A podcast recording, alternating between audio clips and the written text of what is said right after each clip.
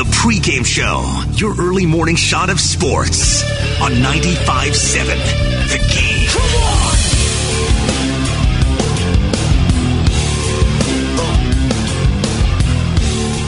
Good morning, everybody. Steven Langford in with you. 95.7 The Game. I know you expect me to do the big yes, sir opening, but doing this show more with a heavy heart today, as uh, learned yesterday of the passing of A's broadcaster uh, Ray Fosse, and that's what I want to talk about in this first segment. And I have other things that I do want to talk about as well. Uh, I want to talk about the Raiders and how the players handled themselves in that presser yesterday, as Mike Mayock, interim head coach Rich Bisaccia, Derek Carr, Darren Waller uh, Maxx Crosby, all of them spoke to the media yesterday. I do want to share some thoughts on that. And of course, do have game five of the Dodgers and the Giants tonight. And if any one is a fan of baseball, all eyes are going to be on them tonight. So do want to preview that, but underlying all of it is is doing the show, you know, knowing that uh, uh, of the passing of Ray Fosse. And uh, if you want to weigh in at 888-957-9570 at the text line or the phone number, um, if you want to share your thoughts on, on Ray Fosse, I, I find it just fascinating with us as fans and uh, and and broadcasters, play by play guys, color guys, whoever it is, but if they have been in the business for as long as Fosse had, I mean, he'd been doing this since 1986. And me being born in the early 90s, I'd grown up with him. You know, my parents were A's fans, so uh, you know it, it was a uh, uh, we were on both sides of the coin in, in, our family. I guess my, my brother and I were looking at us at it at it uh, with more of a rebellious sense, being Giants fans, but with our parents being A's fans, they were on our TV a lot, and and so was Ray Fosse, and knowing just how much that he'd gone through. I remember the reaction that I think a lot of people had when the news came out that he was silently battling cancer for the past 16 years. We were, you know, I was taken aback by it. When you hear silently battling cancer, you just wonder, I mean, how could somebody do that? Like, how, how, how do they do it silently? And not only to do it, but also to do it while you're on TV, while you are putting yourself in front of people every single night for 16 years. It was just it was just really sad to hear. And uh, here's a statement we got both from NBC Sports California and from the A's as well. Uh, this is from the Oakland A's. The Oakland A's are heartbroken to learn of the passing of Ray Fosse. Few people epitomize what it means to be an athletic more than Ray. He was the type of franchise icon who always made sure every player, coach, colleague, and fan knew that they were part of the A's family. We send our deep, deepest condolences to Carol, Nikki, and Lindsay, his family and friends, during this tickle, difficult time. We'll miss you, Ray. And then this is the statement from NBC Sports California as they do broadcast the games. NBC Sports California is deeply saddened to learn of Ray Fosse's passing. Our thoughts are with his wife Carol, his daughters Nikki and Lindsay, and his family as we mourn the loss of a truly exceptional colleague and friend. Ray's deep connection and significant impact on NBC Sports California, the A's franchise, and the fan base over a half a century as a player, broadcaster, and ambassador will endure well into the future. We are thankful to have known Ray and fortunate to have been a part of his tremendous life and career. He will be greatly missed.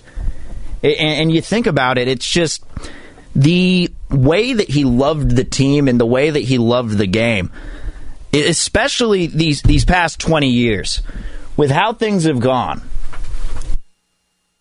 You know, you had a the type of team in the early 2000s that could have been, you know, a World Series contender. I mean, 2001, if you look back at it, was one of the best A's teams that they had ever rolled out there, and they really weren't able to do much.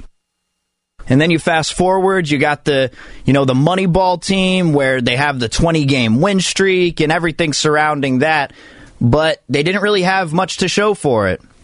And then you fast forward to the late 2000s to the early 2010s when they're starting to really get their team together and you know, the front office decides that they're going to trade a bunch of these players. And now you get to this point where you have two straight 97 win seasons, and there's not much to show for it there. You have the 2020 year where they make it to the division series against the Astros, and you have this past season, which was uh, pretty disappointing. But throughout that entire time, whenever you're hearing Ray on the on the on the TV or on the radio, depending on what it was, I mean the dude's always remained positive. You could tell how much he loved the team. And, and you know, these ones just these ones hit different, you know? These these that when you hear uh, uh, of someone like this passing, it's just you feel like you you know them in a way because you invite them into your living room every night, or you invite them into your car whenever you're whenever you're driving home every night back when we were broadcasting A's games, I was uh, working the board, so I was hearing, uh, you know, I was I, that was my first job really over here at 95.7 was to grab highlights from A's games and, and, and listen through, and you could tell the passion that he had whenever he was on the broadcast. And, and, and again, just to hear the words "silently battling cancer," it just really it really sets you back uh, a, a, little bit, and you know you just take a step back and you, you really you hear that cliche, that, that, that saying that really you don't know what someone else is going through, and that's why you need to show them compassion. And, you know, if you were watching Ray Fosse on TV, you really would have had, uh, you really would have had no idea. Really would have had no idea. Uh, we do have a caller here at 888-957-9570. What's your name? Where are you calling from? Uh, Antonio from Oakland. Antonio in Oakland. All right, man. What do you want to say? Hey, man, I think I got a Ray Fosse bat somewhere in 74, 75 when you they used to have pitcher day, they used to have bat day. Yeah.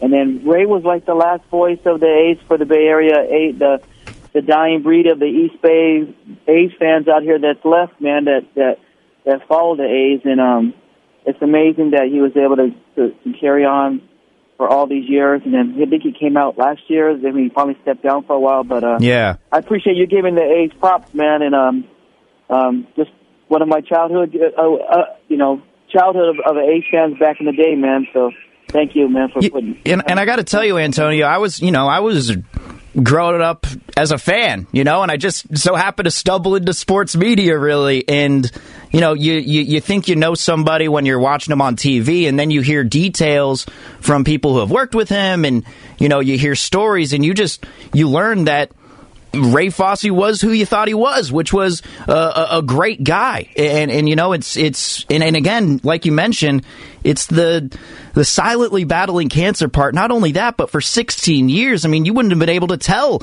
ever since, you know, 2006.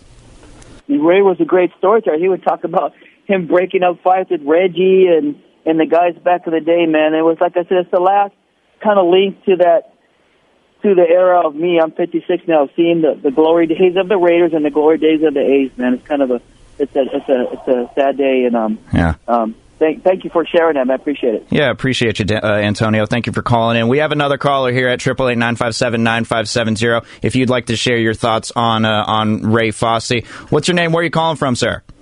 Or ma'am? My name is Howard. I'm calling from Oakland, Oakland, and I just want to say Ray Fosse was great. I used to see him because I do security at the A's game. Oh, yeah. And I worked in the elevator, in the elevator taking the press to the press box, and I would see Ray every day when he was coming in. And matter of fact, I saw him the night that he got sick and he didn't look like himself, and I knew it was something wrong mm. then. But I would like to say, I don't know if you guys can, if you could reach out to the city council and Mr. Fisher and Dave Kaval and say, let's come together and let's forget about arguing and build this stadium in Ray Fosse's name and his honor to keep the A's in Oakland. Let's get this done. We can name it after him.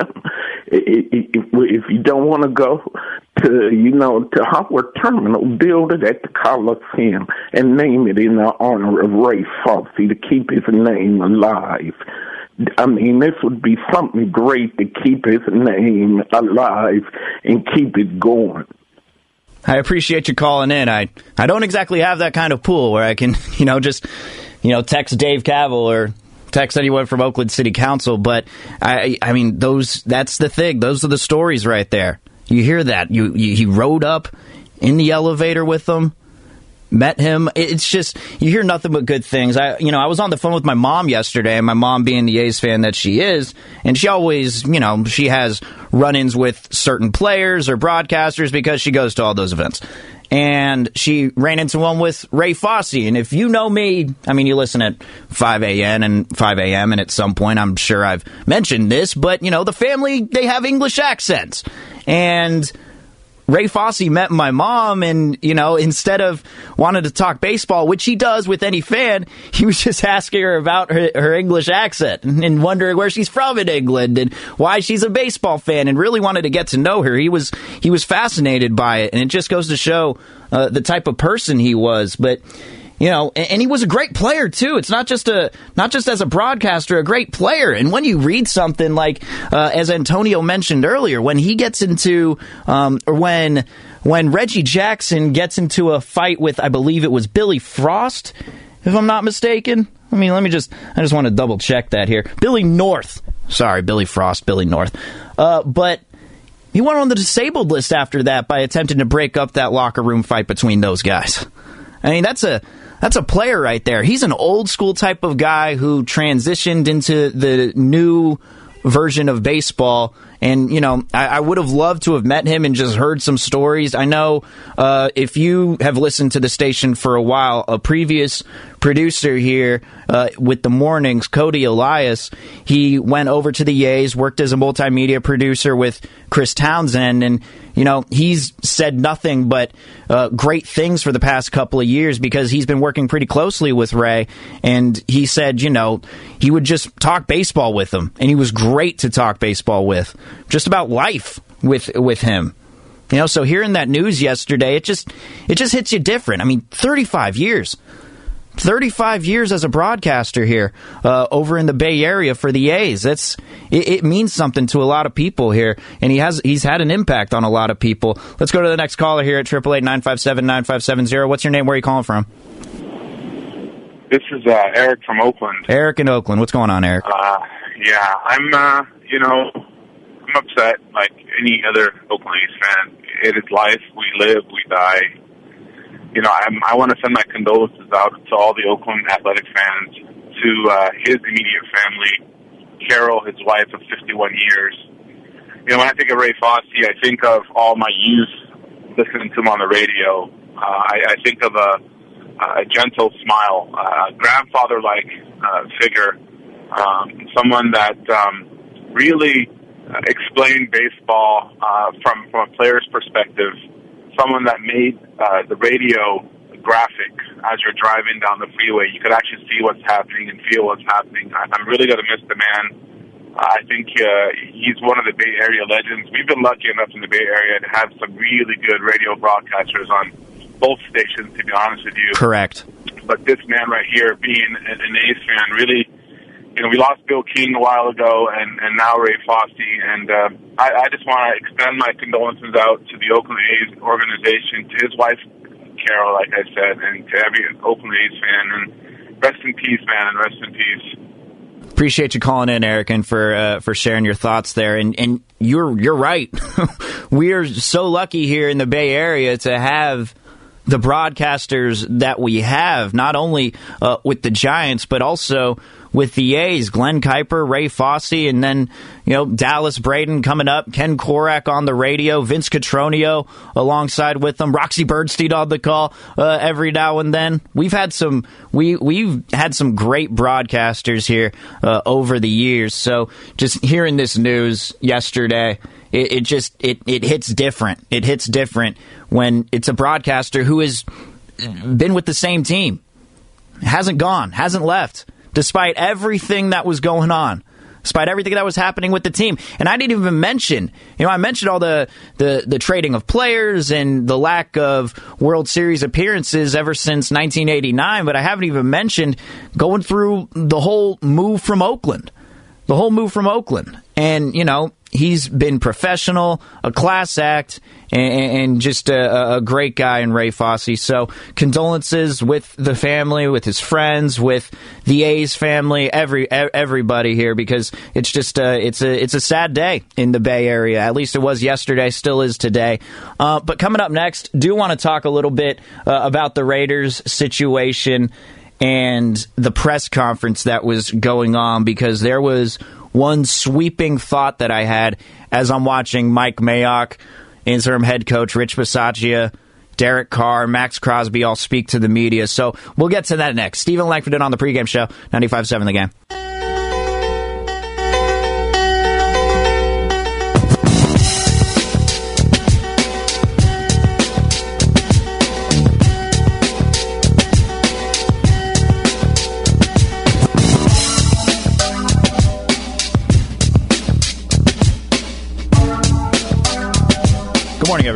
Steven Langford in with you. 95.7 again.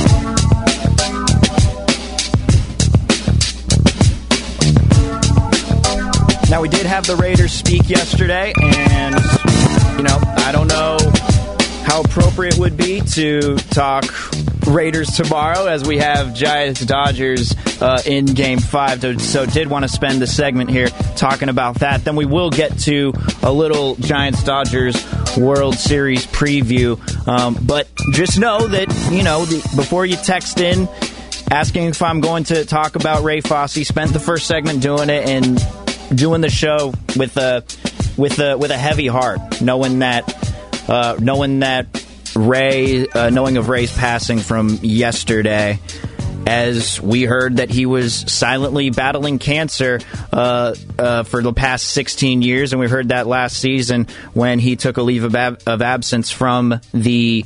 Uh, from the A's, from the broadcast, and we learned yesterday of his passing. So, condolences to his family, to his friends, and not only just the A's and their organization, but also for the A's fans too, because I know um, with friends who are A's fans, with family who are A's fans, I know how much uh, Ray Fosse uh, meant to a lot of people. So, uh, condolences out uh, to his family, friends, and really the entire A's organization and the A's fan base. And from the 510, before we do get to the Raiders and their press conference yesterday, uh, I met Ray several years ago at spring training, and he couldn't have been nicer. I've been a fan since the A's came he, came here, so for me, he's been a part of my life for a very long time. I will truly miss him. That is from Lori from the 925. He was a good A, an athletic, and will be missed. And also from the 415, two words class, courage. Rest in peace, Mr. Fosse. So, just a just a tough day uh, in the Bay Area yesterday, and following into it today. Now, if you want to uh, hear some more thoughts about it with someone who has known him personally, uh, Shooty Babitt is going to be joining the morning roast uh, in a couple of hours here, uh, about seven forty. So make sure you tune in to that. But I do want to react to the Raiders here and what happened yesterday because it was an interesting. It's been an interesting week, to say the least, uh, for the Las Vegas Raiders after Jon Gruden's resignation.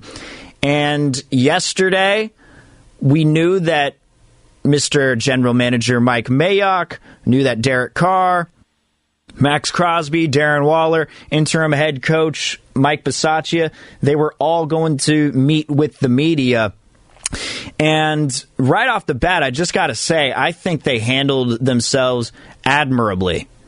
Admirably yesterday. For the way that they were answering questions, you could tell that you could tell that Mike Mayock was just angry. You could tell that he was really mad at the entire situation because it distracts you from the game of football and you know, being NBA fans, we know how much the off the court drama affect stuff that goes on on the court. But in the NFL, they really tried to not let it affect them because it's a week to week league. You only have so many games, and as Mike Mayock kept uh, as Mike Mayock kept referring, it's They're three and two, and their focus is on the football field. Uh, so Mike Mayock, he did his press conference. He he made his piece, and you know basically said that he's mad at the situation, um, still loves Jon Gruden, but I felt like Derek Carr said it perfectly yesterday, and knowing the social justice warriors here on Twitter. If you could say the wrong thing, it might get misinterpreted, especially if you say it to the media. If you say the wrong thing, then it could just blow up and people will use your words without context. And Derek Carr, I thought, had a very well thought out, very balanced, emotionally balanced press conference. And here's what Derek Carr said uh, with his closing statement here in yesterday's presser. I hate, you know, uh, you know, you hate you hate the sin, you know, like for me, you hate for anybody. No one's perfect. If we just started opening up everybody's private emails and texts, you know, people would start sweating a little bit. You see what I'm saying? Hopefully, not too many, you know. Uh, but maybe that's what they should do for all coaches and GMs and owners from now on: is open up. You got to open up everything, you know, see what happens.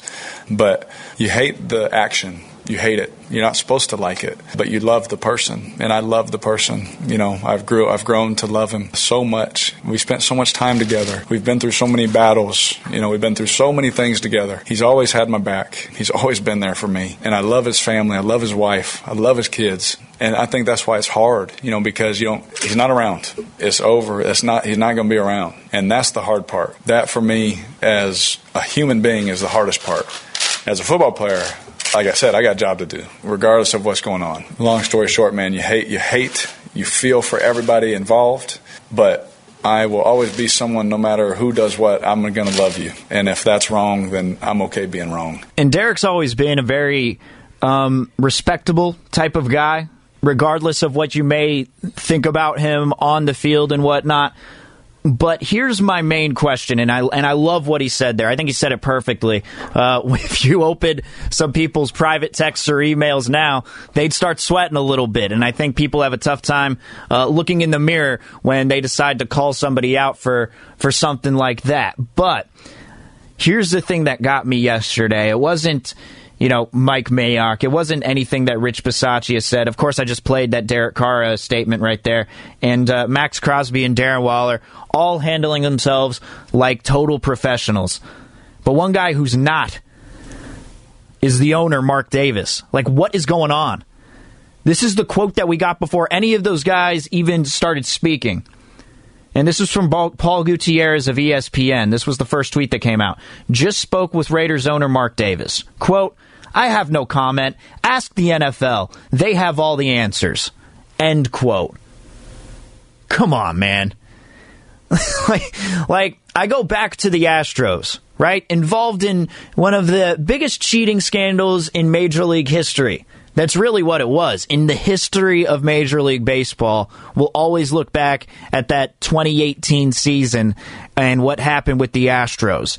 And you had the owner, Jim Crane, who held a press conference, who had a couple of players sit beside him, who had Dusty Baker there, which it really wasn't fair to Dusty Baker, but all the attention, a majority of the attention, was on Jim Crane. Now, granted, that's a whole different situation because the statements by the players wasn't a fan of that. I think the Raiders players handled themselves way better uh, than those guys did with the Astros. They didn't even answer any questions. They just they just made a brief statement and then just sat down.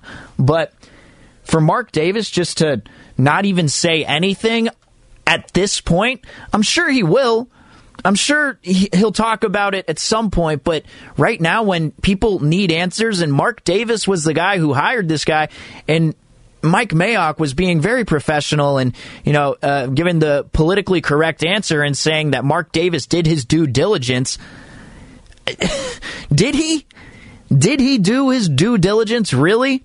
Because he hired a guy who put all of this stuff in an email that eventually was going to get released eventually. And no, it's not just from 10 years ago. It's if you read the article from the New York Times, it's all leading up to 2018.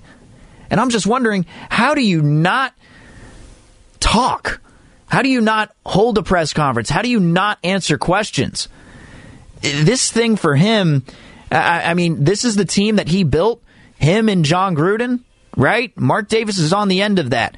And right now, if you're in Las Vegas, if you're in a place where there are plenty of people who are just as rich as you are, even though you're an NFL owner, it could get to a point where he could have to sell the team if he doesn't handle himself the right way.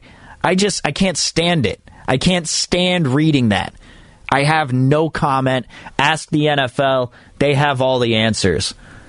Yeah, it, as a Raider fan, it just makes you it makes you sick seeing that. It really does, especially with how it's gone ever since he took over after his dad's passing. And Al Davis would have handled this in front of the media right away. Hell, I saw someone say yesterday on Twitter that he would have just broken in somehow broken into the Monday night football broadcast and would have made his statement right then and there in the middle of the Ravens and the Colts game. I can't I just he's scared is what he is. And how how can you be in this situation? How can you be? We're supposed to respect everyone's feelings, and I understand that. But when you have a fan base who wants answers, who's been through a lot, and instead you got your GM, your interim head coach, and your players talking about it, answering questions about it, but you can't, it's a bad look. It's a bad look, and I can't imagine. And, and, and one thing you you will notice if you watch the press conferences there, everyone besides uh, everyone besides Mike Mayock and Rich Bisaccia who do mention him, the players, they don't.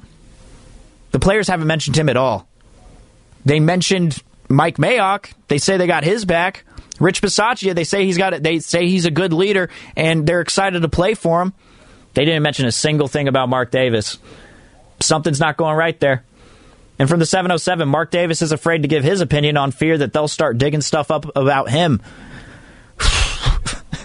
hey, I'll tell you this from a guy who went to Chico State uh, and graduated from there in four and a half years, higher than the average. Uh, uh, Mark Davis was in Chico during the pioneer days. In the pioneer days, you hear stuff about it because there are guys who still live in Chico from that time. And I'm sitting there going, What I really want? You know, I'm sitting at a party and I'm like, Can you imagine if one of these guys, one of my peers here, would become an NFL owner. you know? It's like probably not a good situation, and that's where Mark Davis went. I, I he will talk eventually, but just not to do it now, as opposed to what happened with the Houston Astros and looking at the owner Jim Crane and knowing that he held a press conference. You got to be the leader here, and he's just not a leader. That's it. He's not, and that's what we're drawing from this. All right. 888 is the text line and the phone number. Coming up next, do want to preview the Giants and the Dodgers because we have probably the biggest non World Series game to happen this year. I saw that question asked with Steiny and Guru, and I thought that was very well put. This could be, this might be, at least in my lifetime, this is the biggest non World Series game that we'll be seeing. All eyes are going to be on the Giants and the Dodgers. And there were some comments made from the guests on the morning roast yesterday from Rob Parker of Fox Sports and Giants pre and post game analyst George Kontos there's a reason why I think the Giants have a leg up on the Dodgers. We'll get to all that next. Steven Langford on the pregame show, 95.7 the game.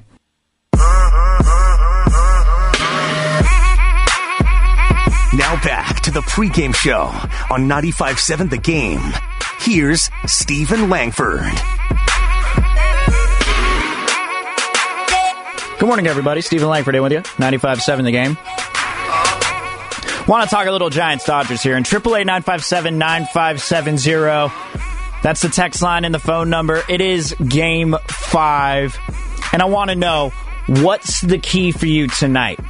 Is it going to be the pitching or is it going to be the hitting? Triple eight nine five seven nine five seven zero. Do you need a good start or do you need the lineup? I mean, you know, you need both of them, obviously, but which one are you putting on top of the other? Starting with pitching or starting with hitting? Right off the bat, get some runs or starting with pitching because there's some there's a number for Julio Urias who is going to be getting the start tonight for the Dodgers against Logan Webb that I have that I think It, it, it's a pretty big one, in my opinion, and I'll get to that in just a second. But before we do get into more of the preview, because uh, Rob Parker from Fox Sports and George Kontos, Giants pre and post game analyst, they were on yesterday uh, with the morning roast, and they had a couple of things to say which make you think that the Giants tonight have a leg up on the Dodgers. Uh, but we are, I am doing this show uh, with a heavy heart. And I talked about this for the first uh, 15 minutes, and unfortunately, I only got uh, an hour to go to here. So if I had you know two full hours, I would have spent more time on it. But it is with a doing a doing the with a heavy, uh, doing the show with a heavy heart this morning, as we learned of the passing of A's broadcaster of 35 years, of course, former A's player on the team uh, back in the early 70s when they were the championship team, the World Series team that won three in a row row. Uh, but the passing of Mr. Ray Fosse. So condolences to the A's organization, to the A's family, and to A's fans and to A's fans because I, I, uh, I, you know, I grew up with A's fans. Grew up uh, with my mom and dad who were A's fans. I guess my brother and I became Giants fans to be more rebellious, but really it was in the household. We had both these games on. You know, we always had the A's on in the living room or the Giants on in another room, whatever it was. Uh, but it, you know, Ray Fosse was a big part of the media. He was a big part of the A's. And growing up, on TV and radio. I didn't know anything else besides Ray Fosse as Ray Fosse as uh, as the analyst there. It's you know when these guys are on TV for so long, you invite them into your living room, they become a part of your life, and you feel like you know them in a way. And I think any sports fan, not only in the Bay Area, but any sports fan who watches teams religiously and have local broadcasters, I think we can all relate to that uh, around sports. And, you know, I, I always say, like, one of the things with sports that makes it so beautiful is that you feel emotions that really not a lot of people feel you know, especially when they're adults.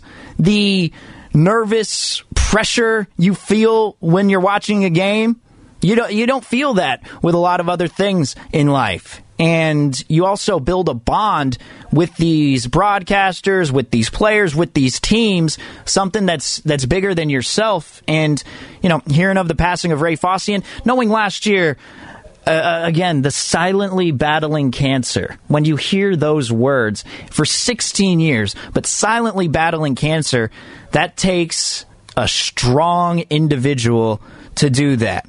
And to also be on your TV every night and give you the insight, the analysis, but also share his love of the game with you on the TV, and also to do that all with a smile on his face.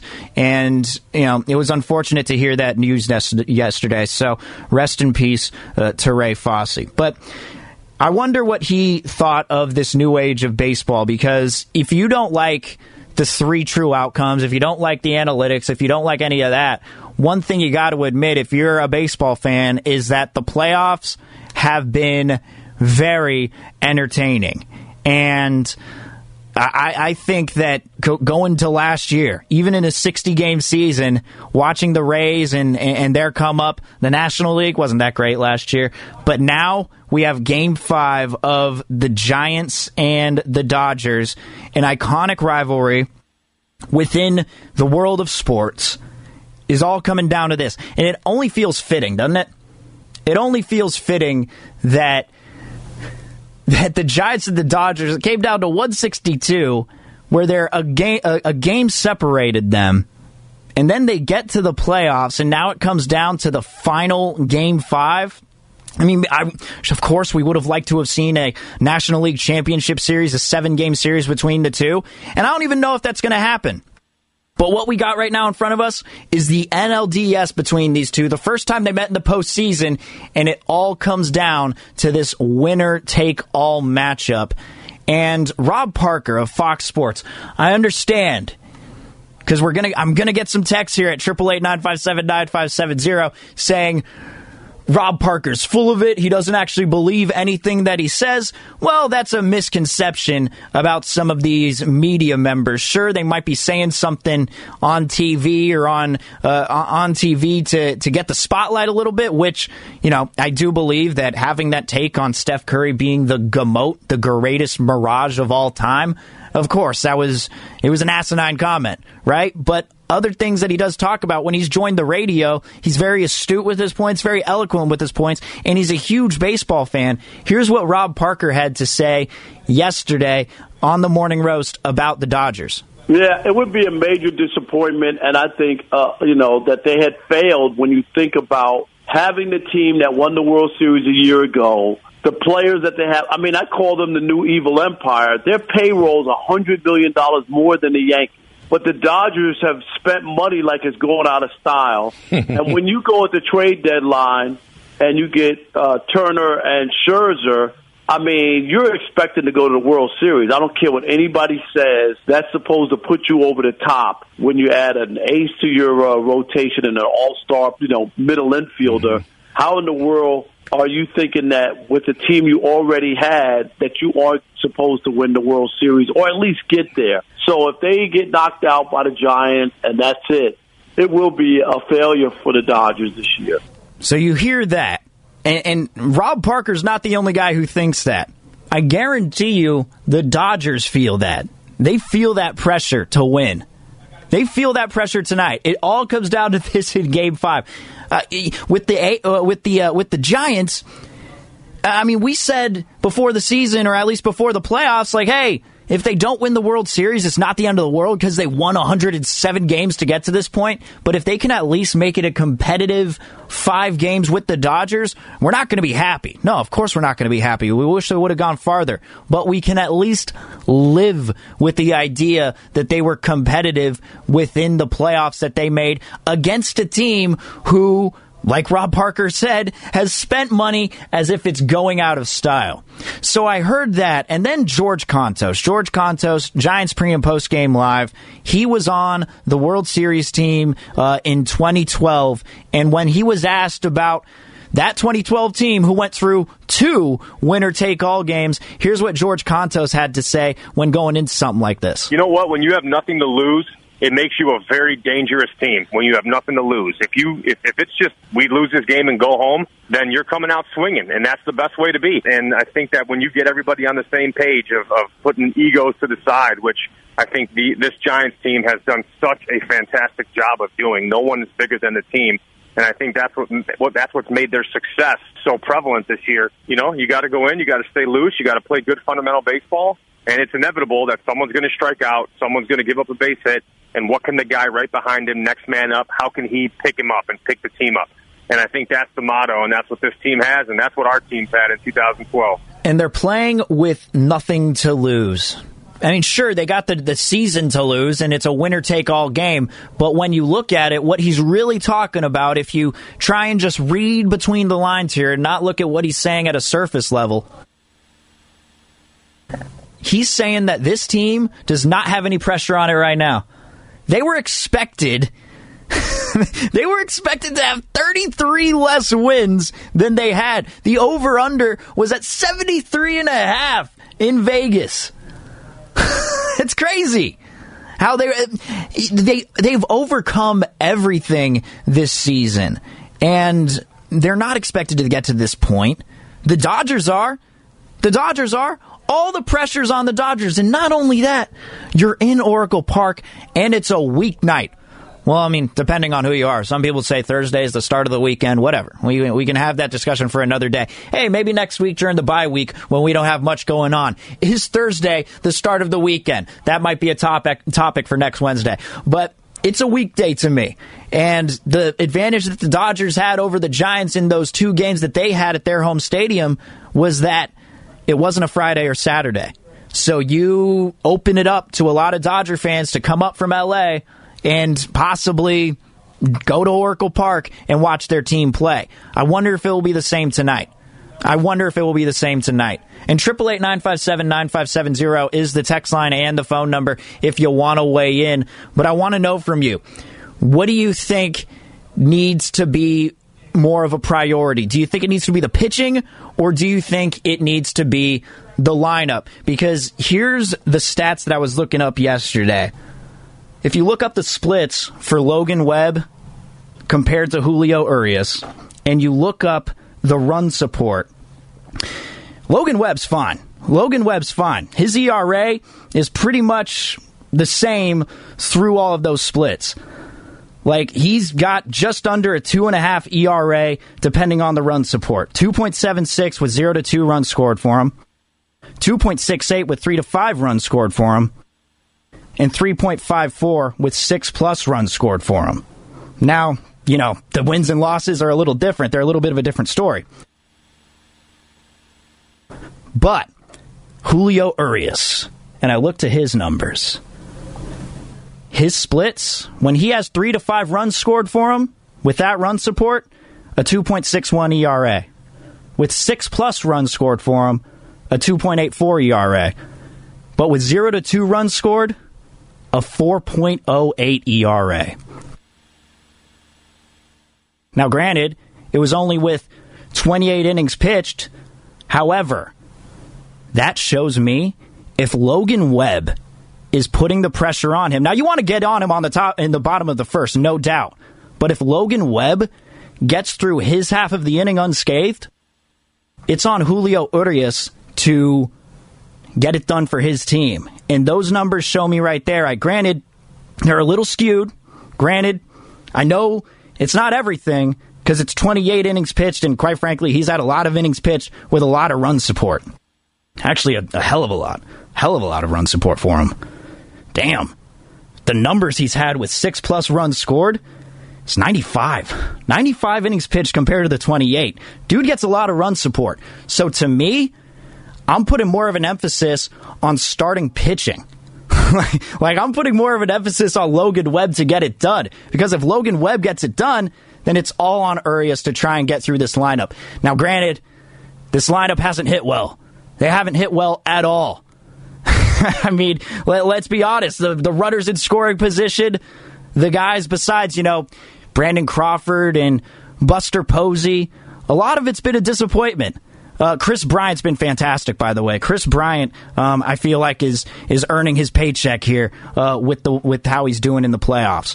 But man, I think it's up to Logan Webb here. If he gets it done, then Urias is not going to be able to handle that pressure, and you can get on him that way. I think that's where the Giants will have an advantage in the lineup, as opposed to these previous games where on Saturday, even though the pitching was there for the for the Dodgers, and it's a little different. It was a little different. I know Julio Urias pitched on Saturday, and he did pretty damn well against this Giants team, but it's Game Five.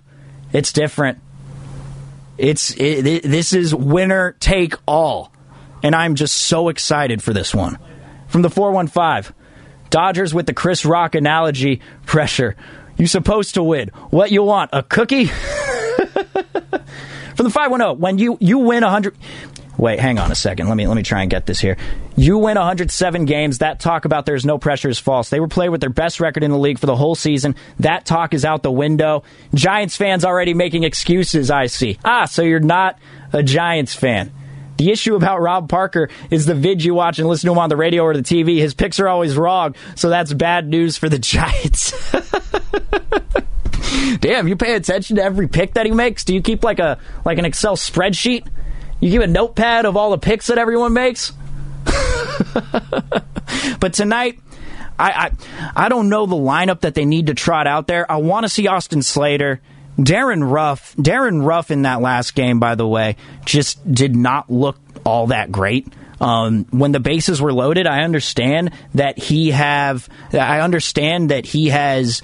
Um, I understand that he had the ground out in order to get the run in. One of the lone RBIs for that team in their seven to two loss in Game Four, but the way that he was looking at the plate, he did not look ready at all. you could, you know, it's uh, what's that? What's the line from Scarface? It's in the eyes, Chico. You could tell in his eyes that he wasn't really ready. He looked looked a little nervous. Looked a little nervous. From the 650, basically, whoever scores more runs will win. It's more of a nuanced conversation than that 650. Of course, I could say that, but I'm telling you, with the zero to two runs scored for the Dodgers and Julio Urias, that's where his ERA is at his highest. That's where I'm saying I think Logan Webb, it starts with Logan Webb and then it goes to the lineup. Everyone's talking about the lineup and the fact that they need to step it up, and that's absolutely true. But when I'm looking at the numbers here, I'm saying that the advantage that the Giants would have is if Logan Webb would get out of the inning, then the Giants can get on the board early. Because if the Giants get on the board early, we know what that does. It changes their entire game plan, and that's what they need to do tonight. That's what they need to do. I need Logan Webb to go at least five. Need Logan Webb to go at least five because this is where you pull out all the stops. Last game, you absolutely needed DeSclafani to have a good start uh, if you wanted to save any of these bullpen arms. I don't think that Gabe Kapler wanted to pull anybody with an inning and two thir- uh, going into an inning and two thirds of a game. I don't think Kapler wanted to do that, and in that term, he had to use he had to use pretty much everybody in his bullpen and all six pinch hitters that he had available off the bench, ending with Curt Casali. But tonight, I want to see Logan Webb. This would be my perfect. This would be my perfect. This would be my perfect box score. Here is what I'm saying. I'd want Logan Webb to go five. Then I'd want Gausman to go two. Then I'd want Tyler Rogers to pitch the eighth, and then I'd want Camilo Doval to come into the ninth because Tyler Rogers, I think, has been fantastic in this series, and I want to see him in the big moment. I think he deserves that. After everything that Tyler Rogers has done this season, I mean, this dude at one point had pitched more games than anybody else in the major leagues. In the major leagues, he was coming in so much. And now you get to game five. I think he absolutely, I think he deserves that. But that would be my perfect box score right there. Logan Webb five, Kevin Gausman coming in for two, and then Tyler Rogers in the eighth, and then uh, then Camilo Doval in the ninth. Or my perfect box score would be Logan Webb all nine innings, doesn't give up a hit, doesn't give up a single run. pitches a pitches a perfect game. Just only seeing Logan Webb in the box score. But I'm trying to be realistic here. I'm trying to be realistic, okay? Nuanced conversations. That's what we have here on the pregame show. From the 408, it's okay, Giants fans. If you lose, the Niners will make it exciting and go to the Super Bowl only to lose to the Bengals. You have the Bengals going to the Super Bowl? hey, I like watching the Bengals. Don't make fun of the Bengals. They're turning it around. From the 707, Mookie and Trea Turner are winning this for the Dodgers. I am worried about Mookie. I am worried about Mookie. Trea Turner, George Kontos was saying on the morning roast yesterday that Trey uh, that Trea Turner's the guy you got to neutralize. He's the guy you got to neutralize here. From the 510, I think it's time for the Giants fans to have an A's fan experience. A soul crushing loss in an elimination game should do the trick. Fans are funny, man. From a 510, the teams that scored first have won every game. That's the key. All right. All right. I got you. I, you're not wrong. You're not wrong. Can't argue against it. They just need to they need to pounce on him early. Put put pressure on him. Just get base runners on. Get him out of the stretch. Don't let Urias work out of the windup. That, that's what we need to see.